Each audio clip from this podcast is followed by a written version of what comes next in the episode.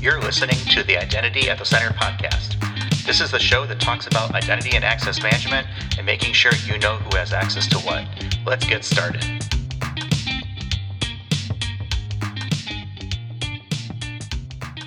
Welcome to the Identity at the Center podcast. I'm Jeff, and that's Jim. Hey, Jim. Hey, Jeff. How you doing? Not so bad. Yourself? I'm doing good, and uh, you know, I, I, I'm gonna just expose you, man. You've got the best podcast set up now.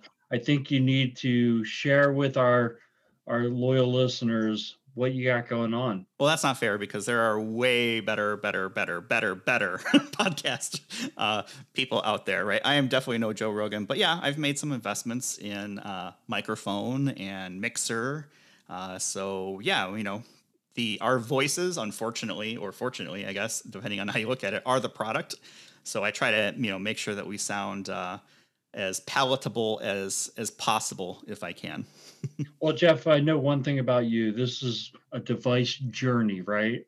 You've you've kind of gone in, and right now you've got like the entry level Tesla, but it won't be long until you're you're driving like the the top end with all the features enabled. Yeah, I think I'm getting maybe more towards the top end at this point. You know, it's definitely definitely some equipment purchases have been made recently uh, to up up the ante, at least on my side. I think the the challenging part is we're still going over Zoom, so there's only so good that it can be as we record these, and I think we're looking at other alternatives, you know, to to maybe kind of up everyone's sound quality. But yeah, I mean, it's it's a journey. I would say in the Tesla scheme, I'm probably sitting a at a Model Three, Model Y performance uh, edition.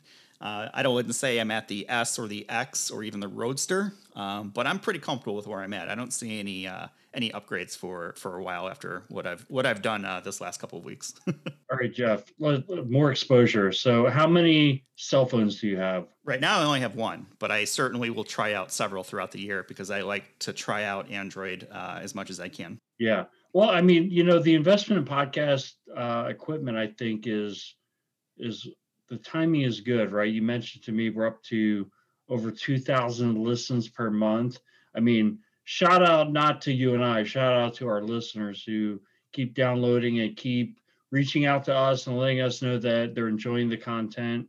And shout out to our guests uh, for making that content fantastic. Yeah, that is pretty cool. It's it's amazing to see the growth over the last. You know, we're not even uh, one and a half years old. You know, at this point, so we're we're somewhere in that area, and yeah, the the growth has been exponential. It's been cool. Um, hopefully, people are enjoying it, and if people are listening because they're forced to, I'll take it too. that's fine with me. as long as people are listening and subscribing, that's that's what helps us. Um, why don't we talk a little bit about Identity Management Day because that's coming up, and I know that uh, I guess by the time people listen to this, it'll be next week. So Identity Management Day is April thirteenth. Um, that is something that Jim and I fully support. Uh, it's a great way to get recognition out there for people in the IAM space, Uh, and they're doing a lot to kind of drive awareness for it, which is fantastic. You can visit identitymanagementday.org for more information. And we've also got a handy little click button that I've put up on our website at identityatthecenter.com. So lots of easy ways to get into that. Jim, what are you most excited for for Identity Management Day? I think for the podcast that we're going to do the day before is is one thing that I think is exciting. So if you tune in, download on April 12th, we're going to have uh, two of the the folks. I won't reveal the identities yet of those folks, but we're going to have some uh, guests who are going to from the organization sponsoring Identity Management Day, and I think it'll be an exciting listen. Yeah, it's pretty cool to to get some folks who are tied into it and kind of celebrate where things are at. Uh, so that's coming up in the future. Definitely want to keep an eye out for that, and I guess mark your calendars if, if that's such a thing that people still do. Um, why don't we get into the topic for today? Because this is, uh, I think this is really interesting. I think we're going to have a good conversation, and it's really talking about uh, workforce planning from an identity and access management perspective. And uh, we've got as a guest today Ken Myers. He's a doctoral student at Marymount University, and he's focusing on IAM workforce planning. So why don't we get into it with Ken? Hey, Ken, how you doing? Hey, afternoon, guys. How you doing today? Great. Thanks so much for joining us. Um, we've got a lot to kind of unpack today, but we have our traditional first question. Every time someone comes on the show, we'd like to know how did you get into the IAM space? Is it something that you chose or did you choose it? Honestly, I think it chose me. Um, actually, I joined the Marine Corps right out of high school. So I was an enlisted Marine for almost a decade. uh, I was in aviation communications. We are using uh, military specific equipment, which got replaced by Cisco networking. So that was really how I got into um, IT. And then um, I was also uh, on a special security guard program doing physical security. And actually, that is where I got introduced to identity proofing. So actually, that was my entrance entrance way into uh, identity access management. So it was badging, credentialing, um, identity proofing, and then uh, after the Marine Corps, uh, I'm actually from the DC area, and uh, the government has a large presence, obviously, in the DC area. And so I did uh, predominantly a lot of government contracting and a lot of policy work around um, identity and access management and uh, for workforce identities with the government. And um, I mean, right now I'm an IT specialist with the General Services Administration. And if you're not familiar with the General General Services Administration, it's a uh, it's a U.S. federal government agency that uh, that uh, manages and provides government-wide services, uh, predominantly to the U.S. federal government, but also to state and local agencies. So if you think about public buildings, uh, commodity services like IT services, uh, but also a lot of coordination around the government. So, for example, if the um, Office of Management and Budget comes out with a policy, uh, usually uh, GSA is the one that helps um, coordinate it, depending on what what the scope of it is. But that's that was my entry point into uh, identity access management. So it sounds like you're definitely coming at it more from the, the operation side of things. And I think the GSA is pretty interesting. I, I guess the way that in my in my simple brain, I kind of think of it as a shared service for the government. Would that be fair? Yeah, yeah, that's pretty close. Um, uh, I mean, it's interesting that the GSA is uh, the, the, only government agency that, that's allowed to offer uh, government-wide um, contracts. So, uh, you know, if you think it from like the uh, private sector, right? If you think about enterprise IT services, are usually run out of an IT shop. You know, consolidating and saving money. That's really what the GSA is trying to do: is save the government money. I know that one of the things that comes up as part of the work you're working on is is this concept of ICAM or identity credential and access management is that basically the same thing as IAM, and just the government spin on it, or is that something that's that's different? that's actually that's a good question. I mean, something I've noticed in the government space is they love sticking an an F in front of acronyms. So like ICAM or FICAM, federal ICAM or federal something else. But yeah, I mean, ICAM is just another another way of saying IDM with the focus on the C part, which is the credential part. So within the government um, they issue a, uh, a PKI based smart card called a, a, uh, personal identity verification card, um, the PIV card, and that's been like the scope, um, the scope of uh, government identities for a long time. So very little difference between um, ICAM and IAM, really. It still boils down to who has access to what, right? yeah, and make sure that's appropriate. So Ken, um, I think it's fascinating that you're working on your doctorate. We've had um, past doctoral candidates, we had David Douay with the Open Measures Project, who was working on his doctorate. Um, he uh, he was back in episode. I'm just looking at my notes. Episode 62 for those folks who want to go back and listen. We've had Dr. Chase Cunningham on, uh, and it's funny because I always like to say this person's a PhD, kind of jokingly. This person's a PhD in access management or something like that because I think that indicates like expertise, deep um, focus on a specific area. And I'm wondering, kind of, what is it that you're working on? What are you researching specifically within your doctorate? And then maybe you can walk us through what that that whole process looks like. Yeah, definitely. Um, so actually, the the doctoral process of writing a dissertation is honestly pretty similar to what writing a white paper or any other kind of research uh, writing right? You identify a gap, uh, you look at existing work around it. Um, I mean, hopefully you can find peer reviewed sources. And usually in those papers, it may list gaps in their own research. Um, and then from there, you can pretty much combine existing knowledge to create new knowledge. I mean, that's really what it is, is you're creating new knowledge, you're furthering the space. Um, one of the interesting things I found when I was researching um, identity access management um, for peer reviewed papers uh, was in the last decade, the majority of papers I found were all about uh, federated identities using federation protocols, the uh, the security around using federation assertions, um, and then more recently, I would say decentralized identities. I just thought that was kind of interesting.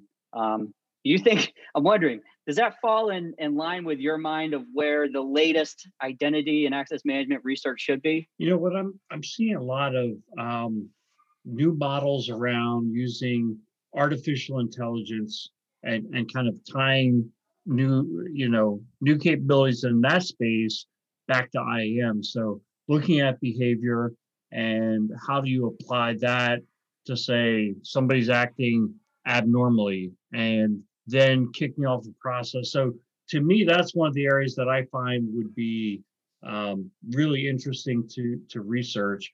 But I think the use case that you're talking about is that's one that's here and now, and almost everybody that we work with or talk to, they're dealing with on a day-to-day basis is dealing with the federated identity model. Jeff, what are your thoughts? The goal here, right, is to have as few as logons as possible, right? Get the single sign-on, and federation definitely comes into that.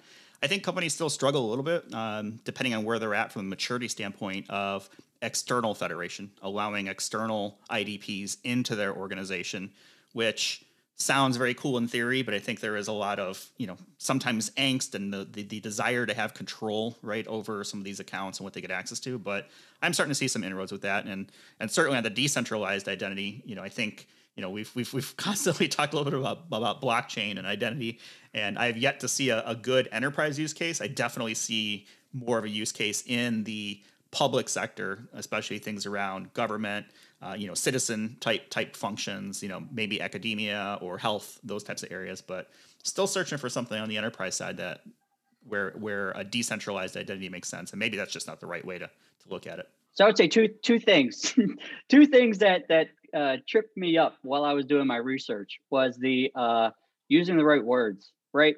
Uh, similar in, in the government space, they say ICAM. Outside the government, they say IAM. They say uh, Federated Identity Management or FIM, right? There's lots of different words. Um, so that was that was the first thing. Um, to your second point, uh, part of the dissertation process is uh, identifying gaps, um, identifying gaps, and then um, figuring out which one is the most interesting and most feasible to research from that perspective. So if it checks both of those boxes, you know you might have a winner. Um, and so I came up really with six topics. Um, decentral identities wasn't really one of them, honestly. One was looking at um, identity frameworks and models in other countries and seeing how effective they are. Uh, so, for example, in Canada, they have a, a pan identity framework, um, which was interesting. Uh, Japan uses kind of like a bridge PKI model for national identities. You have the EID in Europe. Uh, you have the, I think it's Aadhaar um, in India. And so each one has their own kind of characteristics that fit within their culture. So it's almost like a, a cultural study of how identity is used um, in other parts of in other parts of the world, which was interesting. That one was a little hard to research. so one one topic and the topic that I picked, which was close to home, which I I find uh, as a major challenge as an identity professional, is finding uh, good identity and access management uh, people to to join my team, right? And uh, you know, uh, classic example is an entry level cyber analyst with 10 years of experience in the CISSP, right? I mean, have you guys seen that too? Yeah, exactly. Yep. So one of the areas I actually worked, uh, I worked in heavily was public key infrastructure. And it was always a challenge finding a public key infrastructure person because it seemed like public key infrastructure experience always came after 20 years of something else, right? So uh, my uh, research topic is developing an identity and access management competency model. Uh, it's focused on the U.S. federal government to hire, train, and retain identity and access management professionals. And uh, even though I'm tailoring it to the U.S. federal government, yeah, there's very little difference in how the government implements identity with the private sector. I mean, the minor differences might be, you know, which security framework or which methodology is implemented, but it's still, you know, you need to uh, verify your identity. You, they need to access something. They need to be authorized to access it. I mean, the principles are pretty much the same across the board. I think it's a really interesting, um, really interesting topic because on one hand, you've got the federal government is of the U.S. seems to be one of the richest targets for hackers, right? So you have the highest need to have cybersecurity and IAM professionals. And on the other hand, I think government has a reputation for paying the lowest. and maybe that's not the maybe that maybe that's not the way it is anymore, but more that you have kind of lifelong security and you have a, a fantastic pension plan, great benefits, but that the pay is less than maybe what you get in the corporate environment. And I've always wondered how the government goes about um, get attracting, retaining that talent.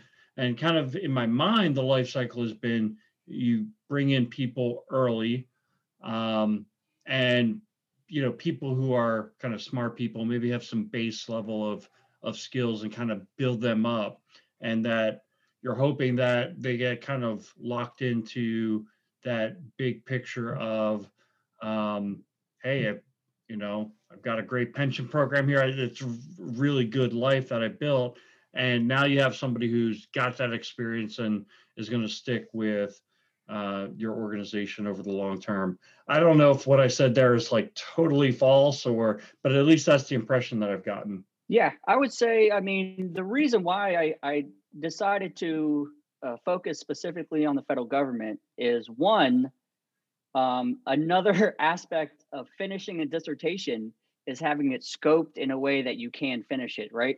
And that's based on you, you usually pick your scoping on available resources. Now, luckily, uh, the US government, uh, all of their workforce planning documentation is publicly available. So that makes it easy to see uh, how one industry, one sector looks at cyber workforce planning. Um, you know, outside of the government, and uh, you may find specific or you may find guidance for specific industries but it's not as uh, readily available as maybe going to the uh, Office of Personnel Management, searching for cybersecurity workforce, and seeing that they have a strategy right there. I, um, in, in, my research, I, I had difficulty finding a similar strategy tailored to an industry um, in the in the same manner. What is the what does the decision process look like in terms of when you want to build a team with employees versus using a, a contractor? I mean, obviously, I would say in general, right? Not government specific, but also in the private sector, you know, uh, looking at what knowledge you want retained within the organization. So, usually, you know, your higher, your enterprise architects, your program managers, they may be employees of the company or, or the agency because they have the knowledge and the vision to implement um, what the executives want to do. And then it could just be based on uh, price or talent right? Uh, what is the you know what what is the most optimal path to implementing that executive's goal that um, corporate mission that you're trying to achieve? Is it you know uh, paying a little bit more and getting short-term resources to achieve it faster or is it more of a long-term we're going to hire some full-time employees uh, to be able to maintain it right so it sounds very very similar to kind of how corporations um, approach that same problem. Yeah, sometimes it's I think by necessity, right? If you can't find uh, employees, then either the work doesn't get done, right, and you and you just don't have it take, taken care of, or um, yeah, you look in the into the non-employee market, whatever that looks like, contractors, vendors, et cetera, right, to bring in uh, those types of resources to to help get things going rather than waiting around. Um, you know, I think this is a, it's it's an interesting topic because workforce planning when it comes to the IAM side of things can mean so much. Um, and it, it's a lot of work, right? I know you're doing it for for the you know dissertation. Um, you know, what is the other effort that kind of puts puts this in front of it as well? It, you know, I think I think of things like organizations who have a challenge with trying to find those resources. How do they articulate?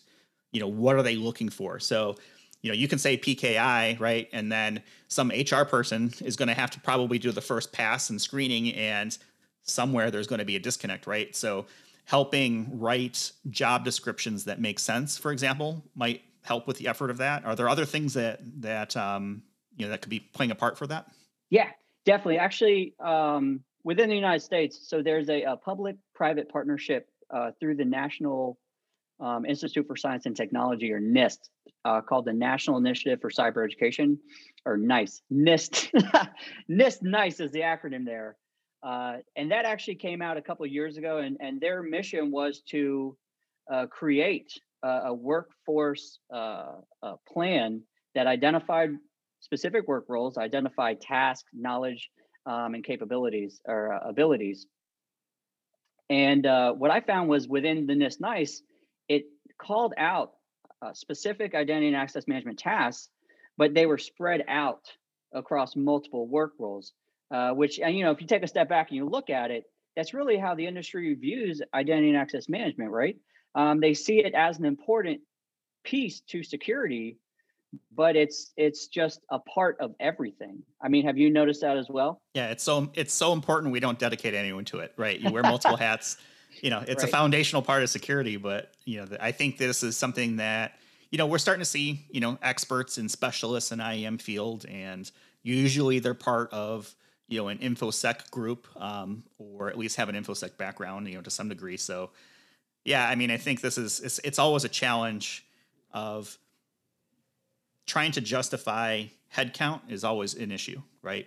Especially yeah. in the times that we're in now, which I, I hate that phrase in the times we live in, but it is a reality of the of the situation where a lot of organizations have contracted over the last year due to the pandemic and you know budgets are tight. So trying to unwind that, I think will be relatively slow. Um, I don't see this massive, okay, the pandemic's over and now everyone's back to work, right? I think organizations have now lived with it for a year and it, it probably does mean people wearing multiple hats and that sometimes includes identity and access management work. It may be split off, split between you know a bunch of different groups. Is it ideal? No, but this is the world we live in, and it's it's never ideal. so um, yeah. I think it's a, I do think it's just a reality of of how IAM staffing works. Yeah, I mean that, and that was pretty apparent from some of the peer reviewed papers that I've looked at, and also some of the challenges that I identified. So the 2020 Verizon uh, data breach investigations report, right? Uh, two out of the top three breaches were uh, credential theft and and um, phishing. I mean, in my mind, both of those are related to identity access management, right? And the the way you usually uh, mitigate those is through multi-factor authentication or MFA. Now, who is implementing that MFA, right? Is it an identity access management person, or is it someone is it like a, a developer? Because the developer maintains the platform and then you just load a module on there. So it's really is that i mean that's kind of one of the research questions i'm looking at is what uh, what what is the chicken and what is the egg? Are the vulnerabilities due to people not trained on identity and access management? Or is it that we don't have identity and access uh, professionals doing identity and access management work? Um, i mean something else i mean recently right zero trust is real big. You see a lot of companies and vendors specifically talking about zero trust, talk about identity as the new perimeter. Uh, identity, uh, identity governance is mentioned in the NIST uh, 800-207 as an approach to zero trust. Um, I mean, have y'all have y'all heard of this this uh, new phrase identity is the new perimeter too i've heard this new phrase uh, identity at the center i don't know if that makes sense yeah. yeah we're at the center and the perimeter. It's the only thing really that's constant right? I mean people shift locations all the time. The only thing that's not well not, not changing is people right? But people change. But yeah that's where uh, we see a lot of structure and guidance now around is how do you protect the person and the resource? And that's i think where zero trust comes in very well is you can't always assume that people on your network are good right? And yep and uh, that's where you want to make sure you've got the right access controls in place and and so forth. Yeah i mean two of the things that we like to say all the time right is one hackers don't break in they log in. And when you're talking about that zero trust the identity is the new perimeter what's that all about? Is that just because somebody's on the inside of the firewall doesn't mean they're safe. I think it was the Verizon data breach report where we got the stat that roughly a third of all breaches, the main actor is an internal actor. Um, that that doesn't even get to the idea that the external actor eventually gets into the network. So really identity is at the center. It really is the perimeter because the perimeter breaks down and it it certainly is still important, but it can't be relied on as the main or the only control. Yeah, I mean, and to just point earlier, you know, from workforce planning perspective, I mean, this kind of squarely falls on the in the human resources area. So that's definitely one of the the main stakeholder groups that I'm looking at. Uh, so the three angles I'm taking with my research is look at peer-reviewed papers specifically on cyber workforce planning. Um, it's kind of interesting to point out that uh, a couple of that I found uh, highlight the uh, the difference between a, an academic trained cybersecurity person and the needs of an organization, and there's usually like a disconnect. So if you if you've looked at um, like a, a, a, job openings or job postings for identity access management or even cybersecurity people, you might see a line, a certification line in there, right? They're looking for a CISSP, a CISM, or a CEH, right? A, a certified ethical hacker. And if you're familiar with all three of those, they are very different. So it's like I'm just going to throw some acronyms out there and see what I can. I'm gonna, see what I can get, right? And same thing from the the degree side at least now it seems like uh, companies are recognizing experience without a degree and there's the variety of degrees that would fall within that right some of the ones i've seen uh, cybersecurity which is relatively new but you know if you remember information assurance information security it management or even uh, business management right such a wide a wide variety of knowledge and between those it's kind of interesting um, I mean, from from y'all's experience, have you noticed the same? Have you noticed like a difference between certifications that you're asking for, or even uh, academic education? Yeah, absolutely. So this is actually I have some personal history with this because I went to college for a liberal arts degree, and when I was in my third year of college, about I realized I'm going to get into computers. Well, it was a little too late to start over. So I finished out my liberal arts degree and then I went and got a job where I was working on computers and I worked and got my Microsoft certification. This was before the days of Active Directory to, to kind of date myself here.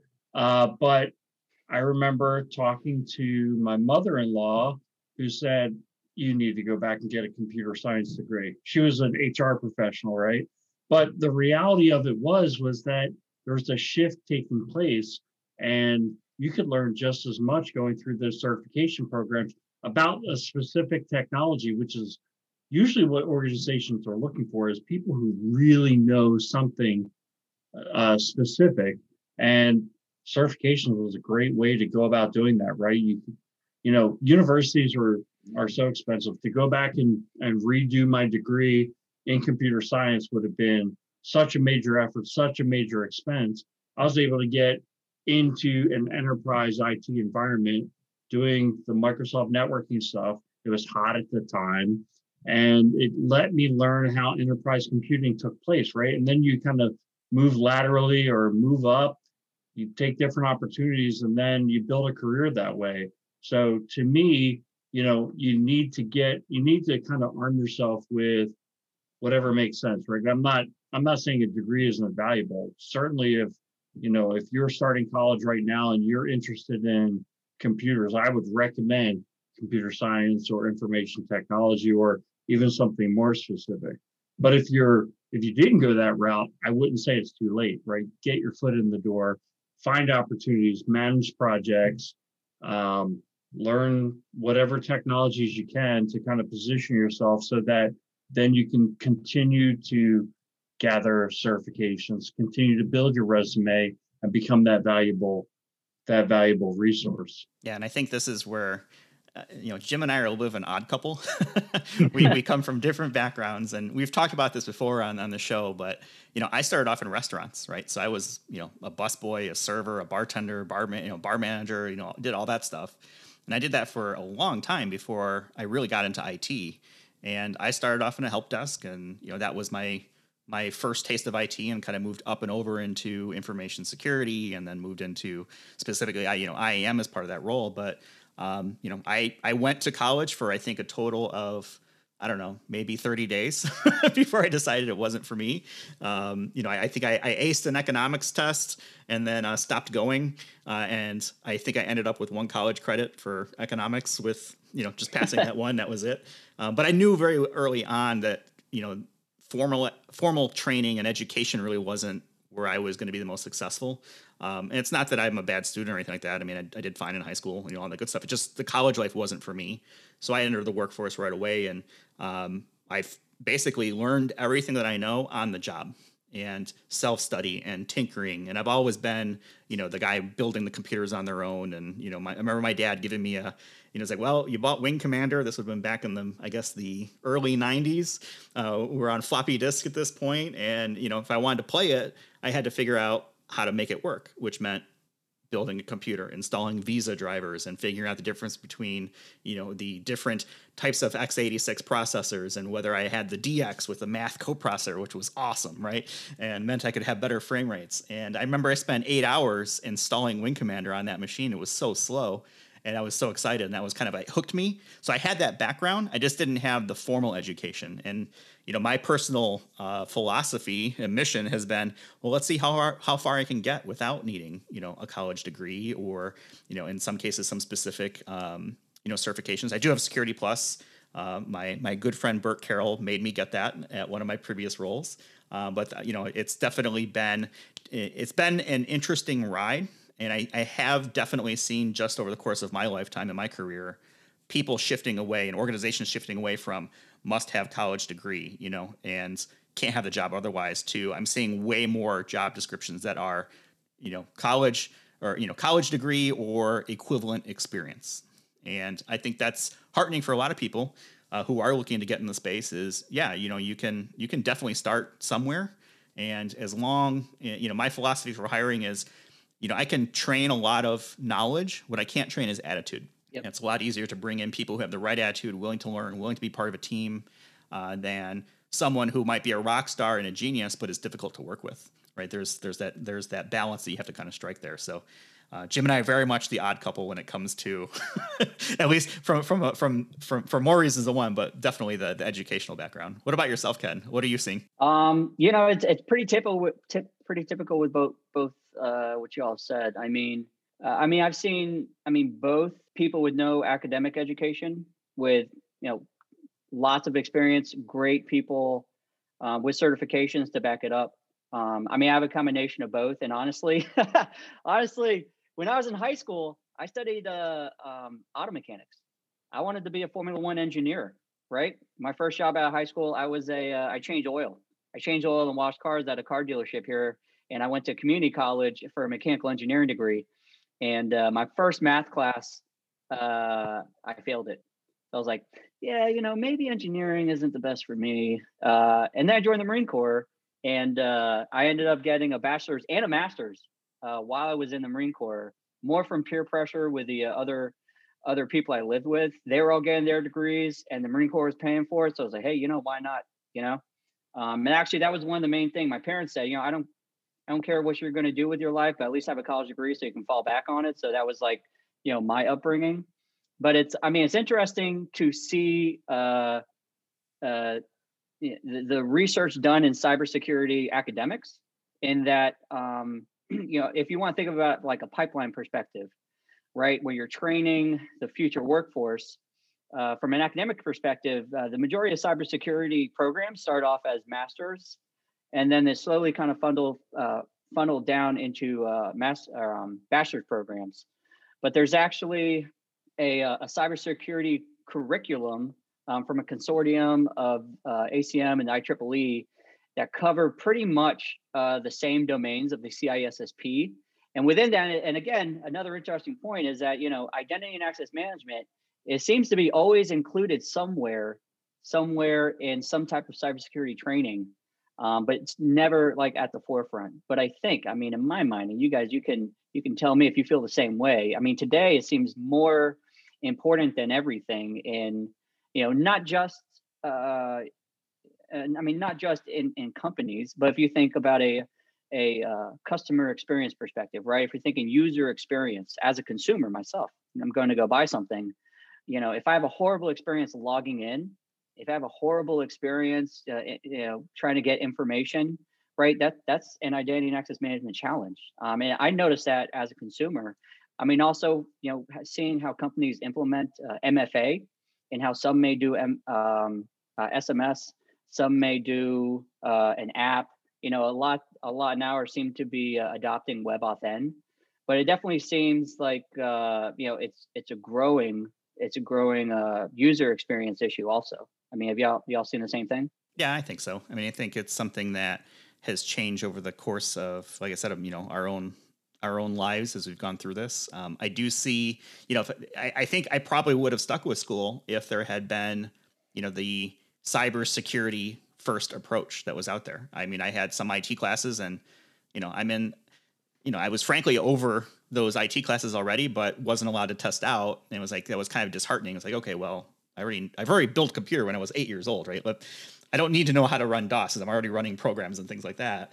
Um, but if there had been something that was more specific to information security, that probably would have helped me out um, and stick with the college side of things. And you know, every once in a while, you know, I get the itch, and you know, I'll look on, you know, the subreddit for you know hacking or whatever it may is. There's a lot of good information, you know, out there, and watch videos and things like that, just to see how things are done, uh, to understand it. And I've taken more the role of you know more on the strategy side of things, so less fingers on keyboards, but you do have to know that kind of thing. So however you get that get that exposure, I think is good.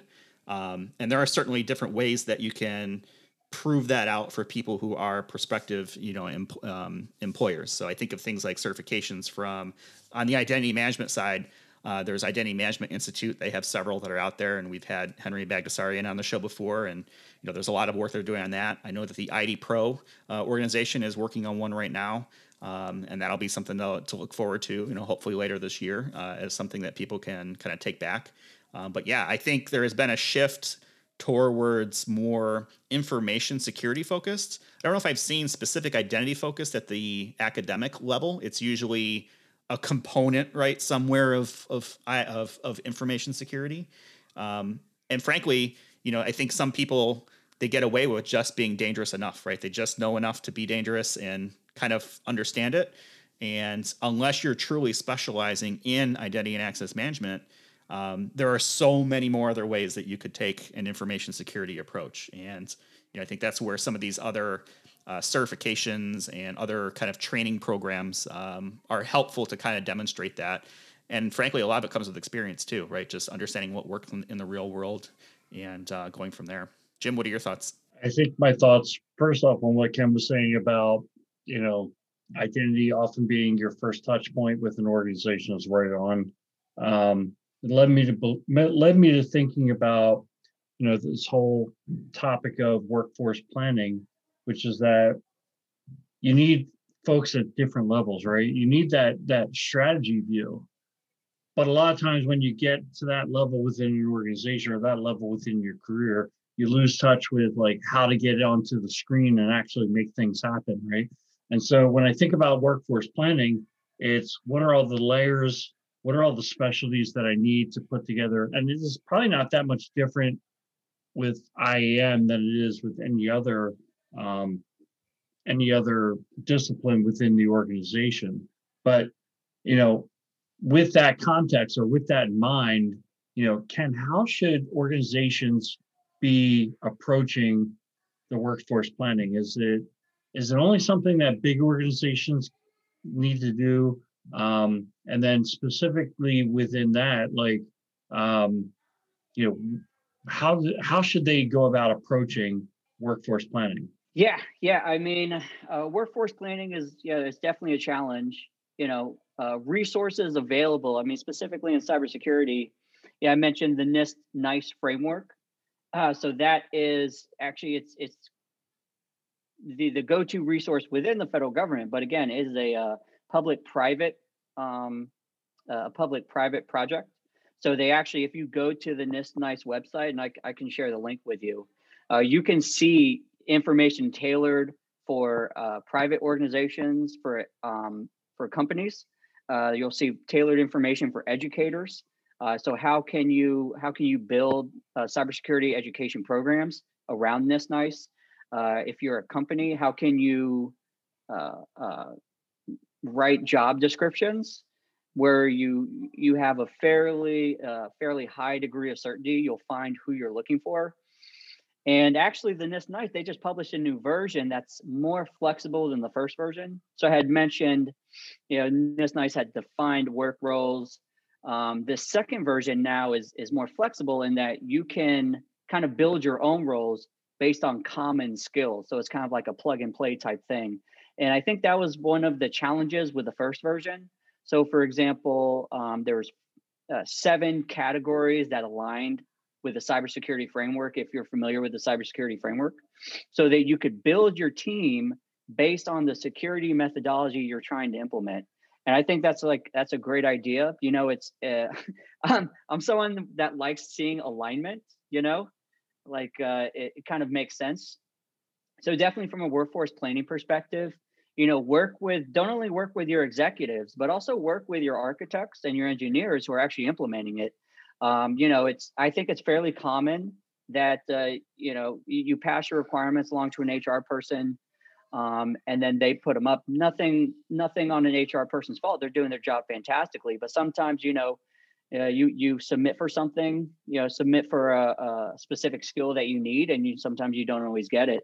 So i think it's a collaboration um, within your organization to make sure that you're hiring uh, the people the people and the skills that you need um, so jeff i mean you had mentioned you know some of the uh, workforce models and uh, architectures also id pro in their body of knowledge i think is a, a fantastic starting point for anyone who wants to learn more about identity and access management um, so specifically why again why i focused or scoped my work or my research to the U.S. federal government is they had um, so the Obama administration they wrote a federal cybersecurity warfare strategy in 2016. They have four initiatives in it, and one of them was actually to implement the NIST NICE. So that's you know that's clear public information. I can see you know direction of an organization. Um, if we're talking reference architectures to implement identity and access management, uh, you have the federal identity, credential, and access management architecture. So within that, there's five identity service areas. And um, at least what I plan to do with my research is um, map map work roles uh, back to the reference architecture. So pretty much the same alignment that you would have if you implemented the cybersecurity or the uh, the cybersecurity framework and the NIST NICE roles.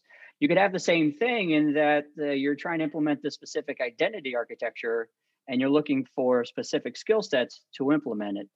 Um, from looking around and just my personal knowledge, I haven't found any kind of uh, public available identity reference architectures. And it's possible I'm just not, you know, looking in the right places. I mean, can can you all think of any, or have you used uh, ref- identity reference architectures in the past that you could recommend? Yeah, I think it's something that is generally it's almost too generic. I think for some organizations because it's it's who has access to what, right? And it's here are your actors, here are the data points and the systems that they're going to get access to, and what are the workflows bet- between them.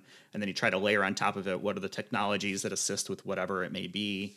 Um, I don't know if there is necessarily a, a reference architecture that is handy for lack of a better word right i mean they're all pretty much the same thing i know that you know for some of the work that jim and i do right we have some of those those details as we go into it but usually when we're working in an organization, the reference architecture is really only the first start, is the first part of it, right? It's it's okay, how do we make this specific to our organization? Because every organization is different, right? You may have Active Directory, you may not, right? You, we've worked with organizations that don't have AD. Somehow they get along, they have LDAP, and they have other ways to get around, you know, having that common directory. Uh, and they may have hundreds of applications, or you know, only a few, or be in the cloud, or be on prem only.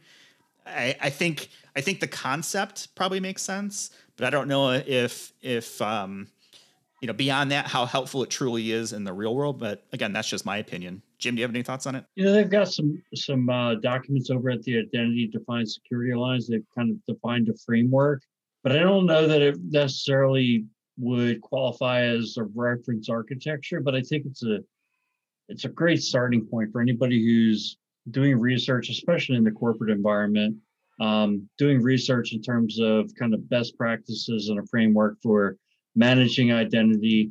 Um, you know, whenever talking about a reference architecture, my mind goes to vendor specific because I think a lot of vendors want to put out that picture of how a reference architecture can be built around or how an architecture can be built around their um, their technology. So it's proprietary in that way. And I think there still can be a lot of great information gleaned from that. Um, and then to kind of go for the the non-vendor look, you know, organizations like IDSA, ID Pro. Um, I think those are, are really good starting points. How do um I mean you've got a lot of work in front of you, Ken. so yeah. um, you know, is there anything that our listening audience can do to help or contribute to the work that you're doing? Yeah, yeah, actually, um, I mean the best contribution would be I, I, plan to post my research as I get it done um, on my GitHub site. So, uh, you know, if you're interested in seeing how my research is going, if you want to offer comments, if you want to offer ideas, uh, you know, point me in directions, provide other resources. I mean, that's great. Um, I mean, I truly believe, I mean, I'm a lifelong learner myself, you know, uh, and I feel like you have to be that in, in cybersecurity and identity access management specifically, right? And it's interesting that that specific gap, right, the, the evolving environment uh, was also identified in a couple of uh, uh, peer-reviewed studies in that there's this duality of being an accredited program, meaning you know you you take that point in time of what your program is to get accredited, but between that point in time and your uh, the you know ongoing, how much how much can change? Like if we think back in the past year of what happened in cybersecurity, right?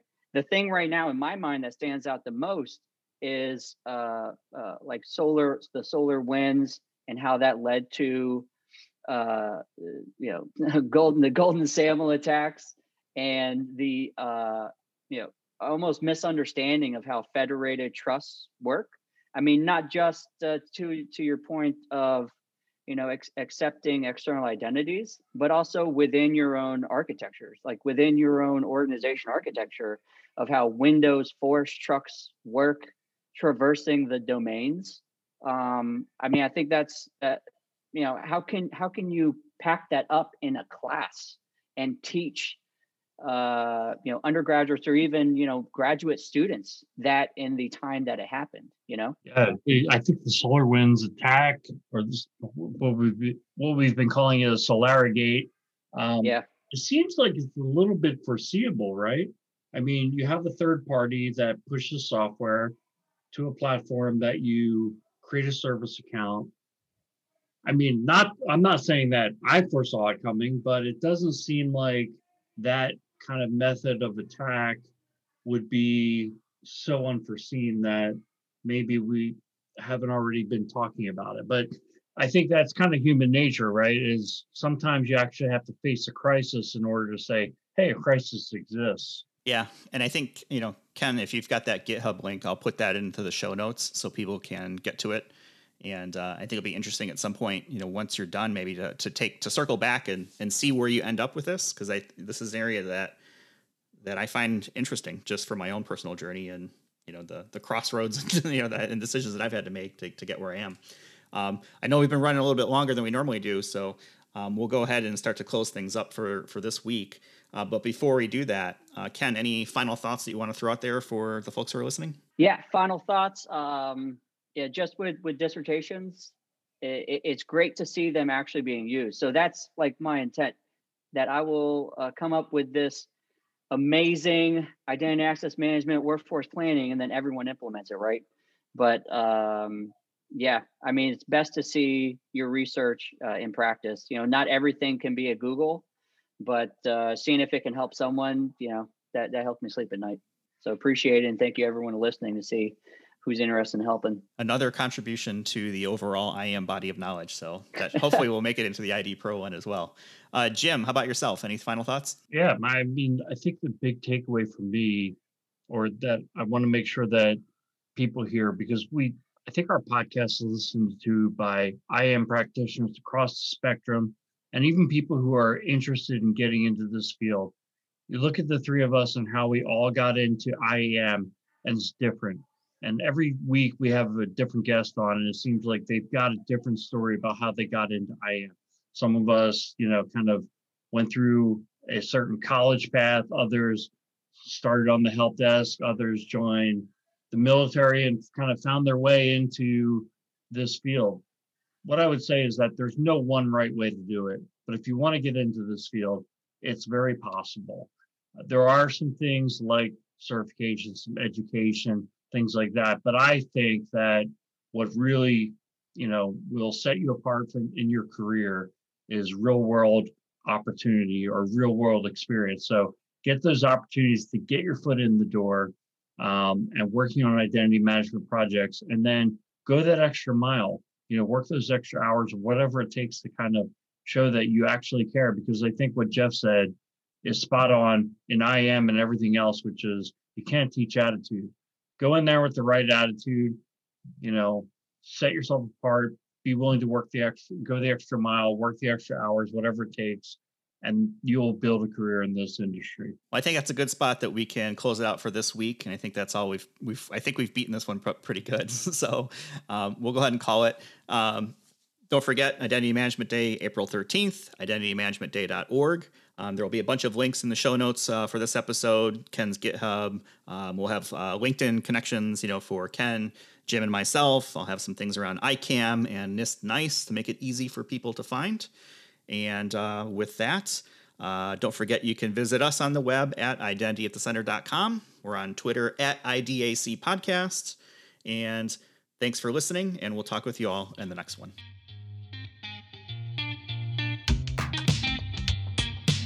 Thanks for listening to the Identity at the Center podcast. If you like what you heard, don't forget to subscribe and visit us on the web at identityatthecenter.com.